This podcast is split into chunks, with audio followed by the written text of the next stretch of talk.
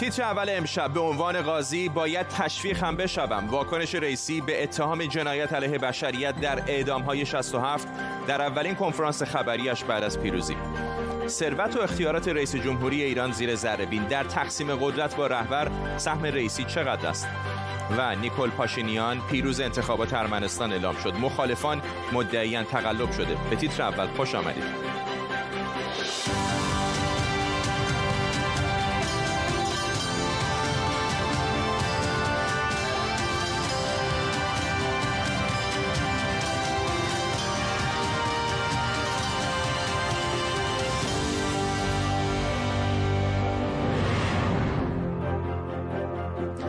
به شما ابراهیم رئیسی در اولین نشست خبری بعد از انتخابات در پاسخ به سوال خبرنگار الجزیره انگلیسی در مورد نقشش در اعدام های سال 67 و تحریم های حقوق بشری علیهش گفته به عنوان قاضی باید تشویق هم بشه. اگرچه مترجم سوال رو به طور کامل ترجمه نکرد و تغییراتی در اون داد.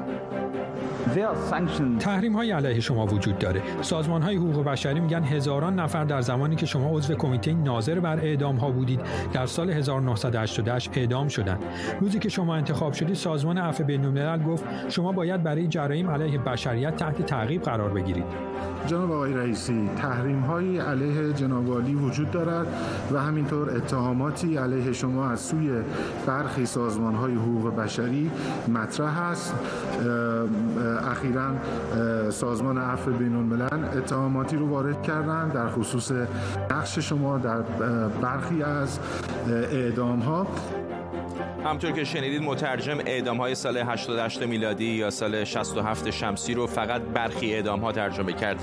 رئیسی در مورد سیاست خارجه روابط منطقه‌ای برجام مذاکرات هسته‌ای و موارد دیگر هم صحبت کرد. در طول برنامه به کمک تیمی از کارشناسان و خبرنگاران در مورد اولین کنفرانس مطبوعاتی ابراهیم رئیسی و خبرهای دیگر صحبت می‌کنیم. پیش از همه اینجا در استودیو علی شیرازی همکارم. به ما پیوسته تا در مورد اولین کنفرانس مطبوعاتی ابراهیم رئیسی صحبت بکنیم. این ترجمه نکردن در ایران هم داستانیه واقعا. خب داستانیه ولی خب دیدین که اولین سوال خبرنگاران خارجی قاعدتا همین سوال خواهد بود که شما با اون جنایاتی که در دهه 60 و در امتداد اون در آبان 98 انجام دادید و تحریم هایی که علیه شما بحث شده می‌خواید چیکار کنی؟ آقای رئیسی مطلقا به این سوال جواب نداد و سعی کرد ازش بگذره و تنها پاسخی که داد گفت من باید به عنوان قاضی تشویق هم می‌شدم.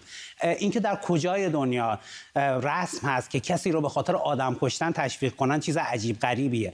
ضمن اینکه خب معمولا رؤسای جمهور در اولین کنفرانس مطبوعاتیشون میان از تواناییاشون از در واقع مدیریت اجراییشون برنامه هاشون که چه راهکاری برای حل مشکلات دارن حرف می‌زنن. اما آقای رئیسی نه تنها هیچ برنامه ای ارائه نکردیش راهکاری نداد فقط افتخار کرد به اینکه قاضی بوده که هزاران نفر رو دستور اعدام و قتلشون رو صادر کرد. یه بخشی که طبیعتا به خصوص برای خبرنگاران خارجی خیلی جلب توجه می‌کنه اینه که بعد از روی کار آمدن رئیسی رابطه ایران و آمریکا و این مذاکرات هسته به کجا می‌رسه؟ خب در رابطه با آمریکا که یک خیر گفت و بسنده کرد. یعنی وقتی خبرنگار ازش پرسید که آیا با بایدن صحبت می‌کنه یا نه گفت خیر. اما در مورد تیم مذاکرات در واقع یک بازی دو پهلو رو شروع کردن. یعنی آقای ظریف چند روز پیش گفت ما قبل از اینکه دولت رو تحویل بدیم به توافق دست پیدا می‌کنیم توافق رو امضا می‌کنیم و تحویل دولت بعدی میدیم. آقای رئیسی تلویحا غرب رو تهدید کرد که این تیم مذاکره کننده فعلا هست اما عوض میشه.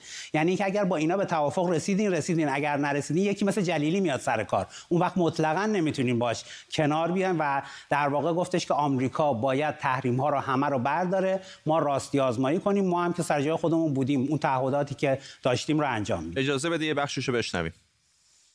سیاست خارجی دولت ما از برجام شروع نمی شود به برجام هم محدود نخواهد شد. هر مذاکره که منافع ملی در او تضمین شود.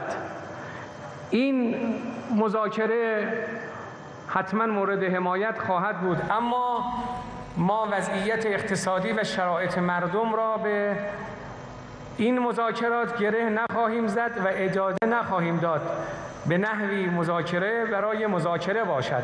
شما حاضر به ملاقات با رئیس جمهور آمریکا هستین. برای رفع مشکلاتی که بین دو کشور است خیر. جواب کوتاه مختصر مفید. آره ولی خب این فقط در مورد در واقع مذاکرات برجام و مذاکرات با آمریکا بود. بخشی هم در مورد سیاست منطقه‌ای دولتش حرف زد. می‌خوایم اونم ببینیم. حتما. نسبت به کشور عربستان هم بازگشایی سفارتخانه ها بین دو کشور هیچ مانعی از طرف جمهوری اسلامی نیست. این سیاست رو قبلا هم اعلام کردیم. الان هم تاکید می‌کنیم. کوتاه بگم بریم برگردیم حرف بزنیم. رو انتنی بگو.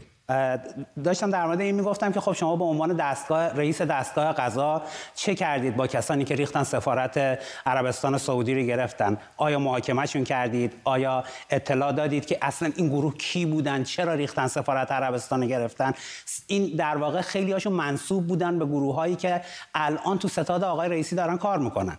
و بنابراین این که بگه حالا میریم سفارت رو باز می‌کنیم کار به این سادگی مطلقا نخواهد بود. یه دعوت خیلی وسوسه کننده برای ما ایرانی های خارج از کشور داشت که با پولاتون برگردید. خیلی جای خوبی برای سرمایه گذاری خب البته با شما کار نداره با پولاتون کار داره. یعنی در واقع نشون داده که بیشتر از این که به فکر ایرانیان خارج از کشور باشه به فکر پولشون هستش. روحانی هم همچین چیزی قبلا گفته بود. روحانی سال 92 اصلا یک کمیته تشکیل داد که بیاین ایرانیان خارج از کشوری که می‌خوان برگردن ما تسهیل کنیم این کمیته تسهیل کنه با سرمایه هاشون برگردن بیان. بریم این دو تا تیکه حرفشون رو بشنویم. سرمایه گذاری در کشور توسط ایران خارج از کشور باید در اولویت قرار بگیره. ایرانی که در خارج از کشور درآمدی کسب کرده بهترین مکان امنترین مکان برای او سرمایه گذاری در داخل ایران سرزمین آبا و اجدادی او. آخه بعضیا فکر می‌کنن ایرانیان خارج از کشور برای کشور تهدیدن. درست نمی اندیشن ایرانیان خارج از کشور برای ما فرصتن. برای ما سرمایه بزرگ هستن. همه ایرانی ها باید احساس کنن اینجا خونه شونه آدم که برای رفتن خونهش اجازه نمی‌خواد آدم که برای رفتن خونهش نباید حول و حراسی داشته باشه. حول و عراسی نباید داشته باشیم. نه اصلا چرا حول و عراس داشته باشیم؟ میان اونجا می‌گیرن. اگر خودشون پول داشته باشن پولاشون میگن. اگر نه نگر میدارن. از مثلا مثل نازنین زاغری که نگر داشتن تا از بریتانیا پول تانکای چیفتن رو بگیرن نگر میدارن پول اونجوری می‌گیرن. یعنی در واقع هدف این هست که آدم ها رو پول کنن. به طور غیر رسمی بخوام بگم. یا سرمایه داری مثل محافرید امیر خسروی که می‌گیرن اعدامت می‌کنن. یا مثل باقر سیامک و نمازی می‌گیرن زندانت می‌کنن. یا مثل نازنین زاغری نگرت میدارن یه پولی بگیرن. تحویلت. یا مثل من شما که هیچ کدومو نداریم. هیچ کدوم نداریم خب نمیریم دیگه. ممنونم از علی شیرازی همکارم اینجا در استودیو با ما. خب سه روز از سیزدهمین انتخابات ریاست جمهوری در ایران گذشته اما همچنان بحث درباره میزان مشارکت و البته آرای باطله در ایران ادامه داره. این نقشه کلی میزان مشارکت در انتخابات ریاست جمهوری در استان هاست. کمتری میزان مشارکت در استانهای فارس تهران کردستان البرز اصفهان و آذربایجان شرقی بوده. در استان البرز یکی از جاهایی که در جریان اعتراضات آبان 98 بیشترین درگیری ها در اونجا رخ داده بود میزان مشارکت فقط 42 درصد بوده. در شهر کرج آرای باطله از آرای نامزدها پیشی گرفته و بعضی از کاربرها در فضای مجازی به شوخی میگن که کرج آرای باطلش باید رئیس جمهور بشه.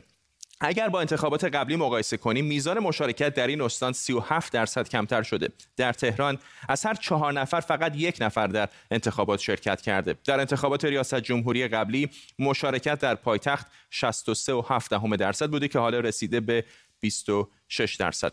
رئیسی در استانهای ایلام و کوکیله رو با رحمت کمترین رأی رو داشته و بیشترین رأی رو هم در استانهای خراسان رضوی و تهران. همتی در استان تهران فقط تونسته حدود 295 هزار رای رو از آن خودش بکنه در حالی که میزان آرای باطله حدود 400 هزار بوده. به عبارت دیگه رأی باطله از بقیه نامزدها پیشی گرفته. اما در زیر ذره امشب اگر سال 76 خیلی ها از پیروزی خاتمی شاد شدن و سال 88 بسیاری از اعلام احمدی نژاد به عنوان برنده شک شدن تحریم گسترده انتخابات امسال و بیرون آمدن ابراهیم رئیسی از صندوق پدیده غیرقابل انتظاری نبود. کسی که تا چهل و چند روز دیگه دولت رو در دست می‌گیره اما او چقدر ثروت و چقدر قدرت داره. امشب ریاست جمهوری رو در ایران زیر ذره می‌بریم.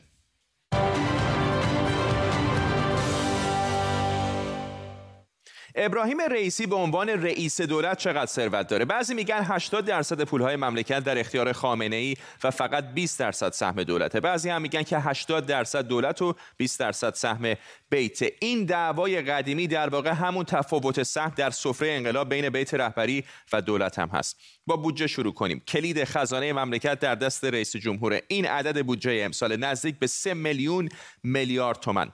زمانی بهزاد نبوی در مصاحبه گفته بود 60 درصد ثروت کشور در دست چهار نهاد غیر دولتیه منظورش ستاد اجرایی آستان قدس بنیاد مستضعفان و البته قرارگاه خاتم سپاه بود.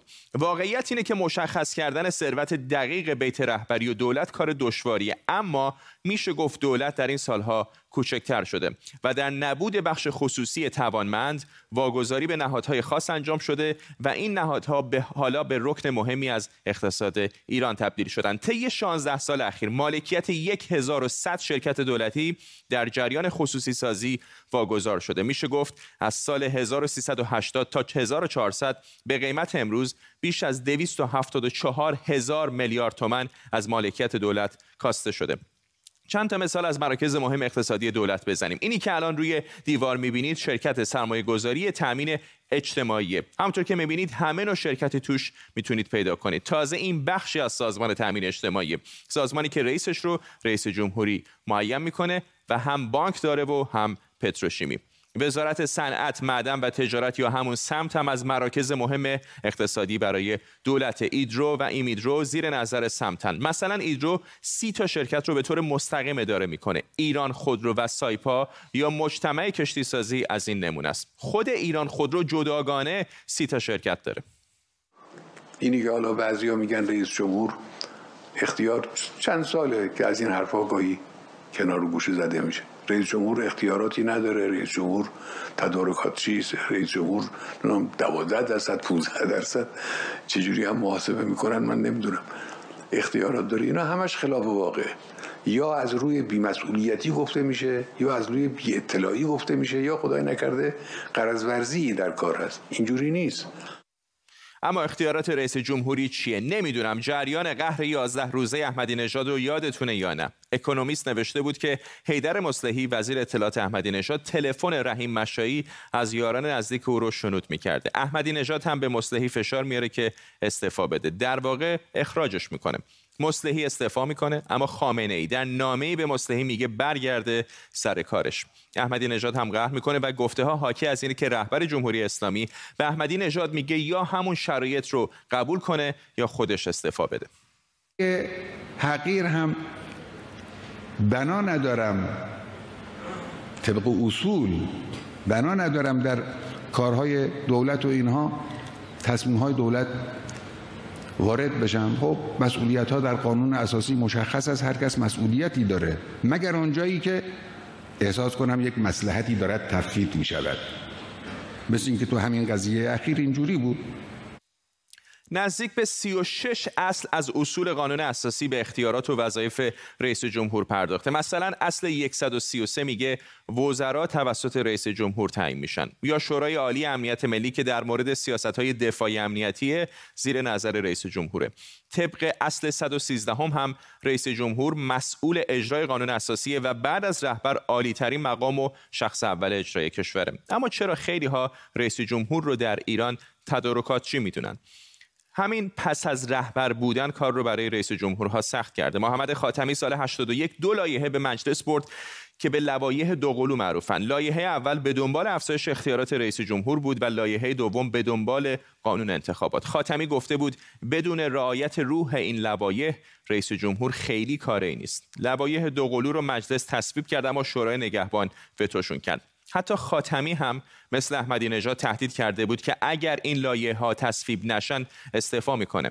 لایه ها چند بار رفتن و اومدن و بالاخره خاتمی نه تنها استعفا نکرد بلکه لوایح دوقلو رو پس گرفت.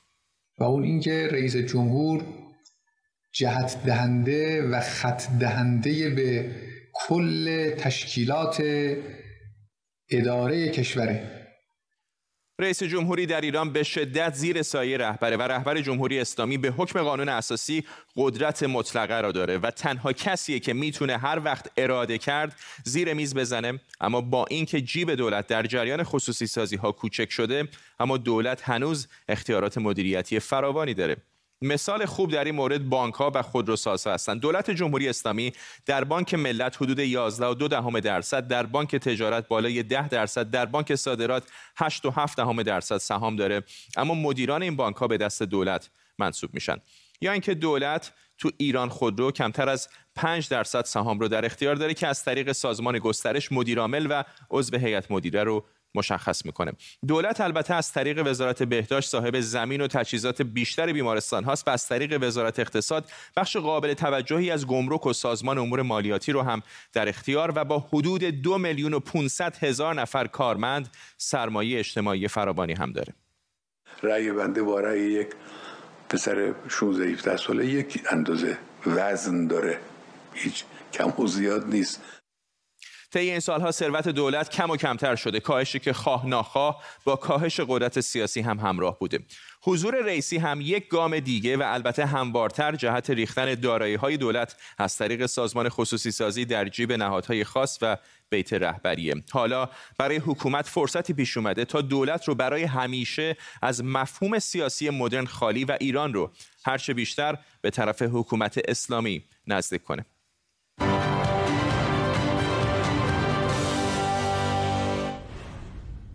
خبری فوری داریم از ایران از یاسوج مرکز استان کوکیله و بویر احمد گزارش هایی در شبکه اجتماعی منتشر شده و تصاویر ویدئویی هم همراه با این گزارش ها منتشر شده که نشون میده درگیری هایی بین نیروهای امنیتی ایران و شماری از معترضان صورت گرفته. گزارش شده که حتی تیراندازی شده و عده‌ای زخمی و مجروح شدن. هنوز جزئیات تلفات احتمالی این درگیری مشخص نیست اما گزارشی هستش که دقایق پیش منتشر شده درباره درگیری بین نیروهای امنیتی و معترضان در شهر یاسوج در استان کوهگیریه و بایر احمد خبری دیگر نیکول پاشینیان نخست وزیر ارمنستان امروز صبح گفت پیروز انتخابات پارلمانی زود هنگام این کشور شده. پاشینیان گفته مردم ارمنستان به او مأموریت دادن تا دوباره نخست وزیر بشه. این اولین انتخابات در ارمنستان بعد از جنگ شش هفته‌ای بین این کشور و آذربایجان که در پایان اون ارمنستان بخشی از قلمرو و مناطق تحت کنترلش رو از دست داد. آندره سیمونیان فعال مدنی از ایروان پایتخت ایروان پایتخت ارمنستان با ماست. آقای سیمونیان می‌دونم اعتراضایی در ارمنستان الان صورت گرفته در مورد اینکه در انتخابات تقلب شده. چقدر اینها جدی هست و واکنش دولت چه بوده؟ عرض سلام. در واقع فکر می‌کنم این اعتراضا به جایی نخواهد رسید چون مونیتورینگ خیلی شدیدی می‌شد دیروز هنگام انتخابات.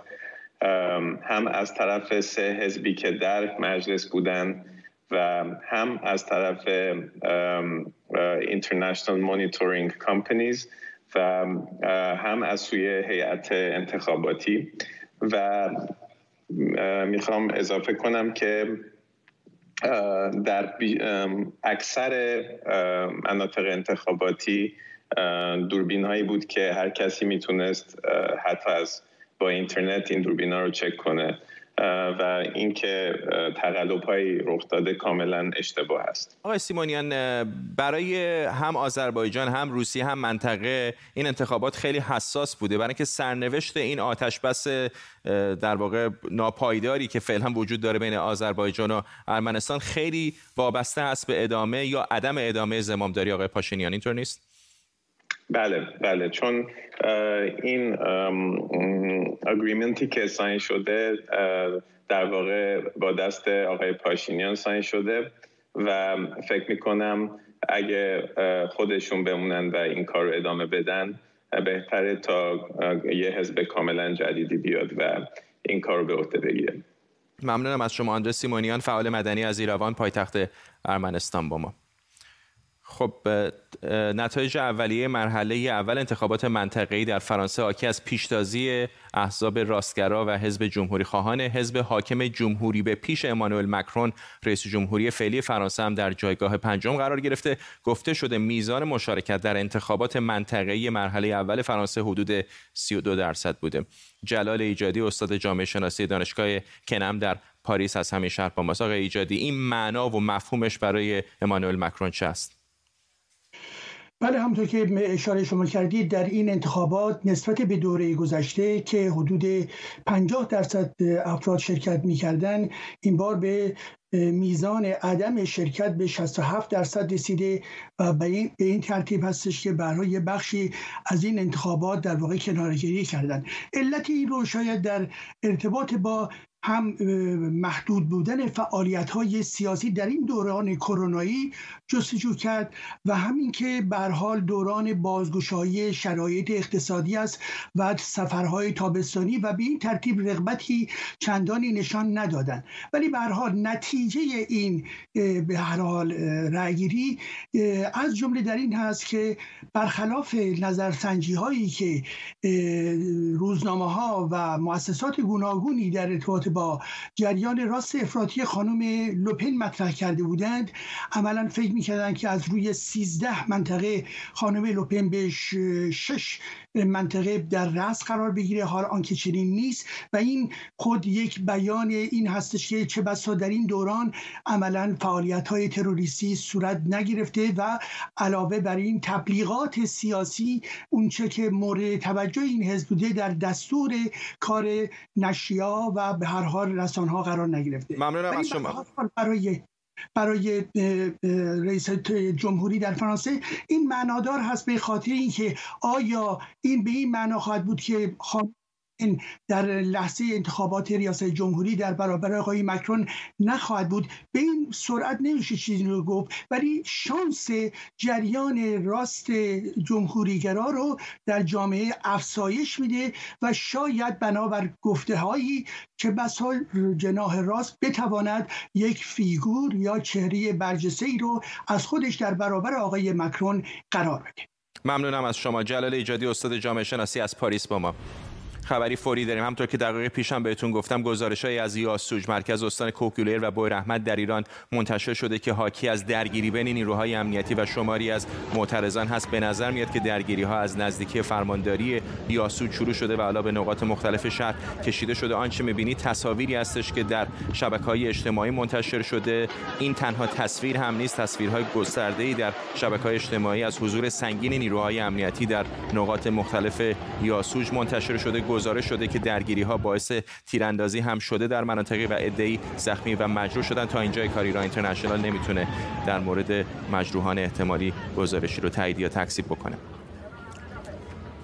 اما در مورد موضوع متفاوت تر امشب می‌خوایم شما رو ببریم به حدود نیم قرن پیش و از یک فیلم متفاوت در سینمای ایران بگیم. فیلمی که شاید خیلیاتون یا اسمش رو شنیدید یا خودش رو دیدید. از روز سهشنبه 21 خرداد 1353 یعنی درست 47 سال پیش زیر پوست شب ساخته فریدون گله فقط در یک سینما یعنی سینمای کاپری که مالک اون تهیه کننده فیلم هم بود در مرکز تهران به نمایش درآمد. فیلمی که تماشاگران معمول فیلم های فارسی رو سردرگم کرد.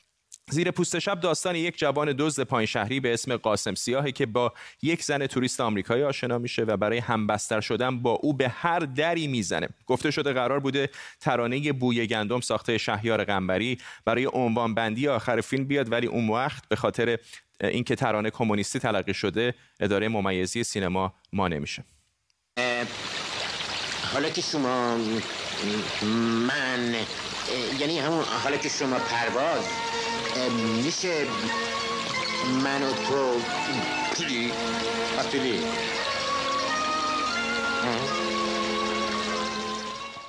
اتفاقا زیر پوست شب چند هفته قبل از نمایش عمومی در ششمین جشنواره فیلم سپاس با استقبال منتقدان روبرو میشه و جایزه بهترین موسیقی فیلم رو هم دریافت می‌کنه. موسیقی این فیلم هم در نوع خودش یک نوآوری در سینمای اون وقت ایران بوده. این چهارمین فیلم فریدون گله کارگردان موج سینمای ایرانه که یکی از اولین فیلم های سینمای خیابانی با موضوعات اجتماعی در ایران بود. در کنار فیلم های مثل رضا موتوری تنگنا و صبح روز چهارم.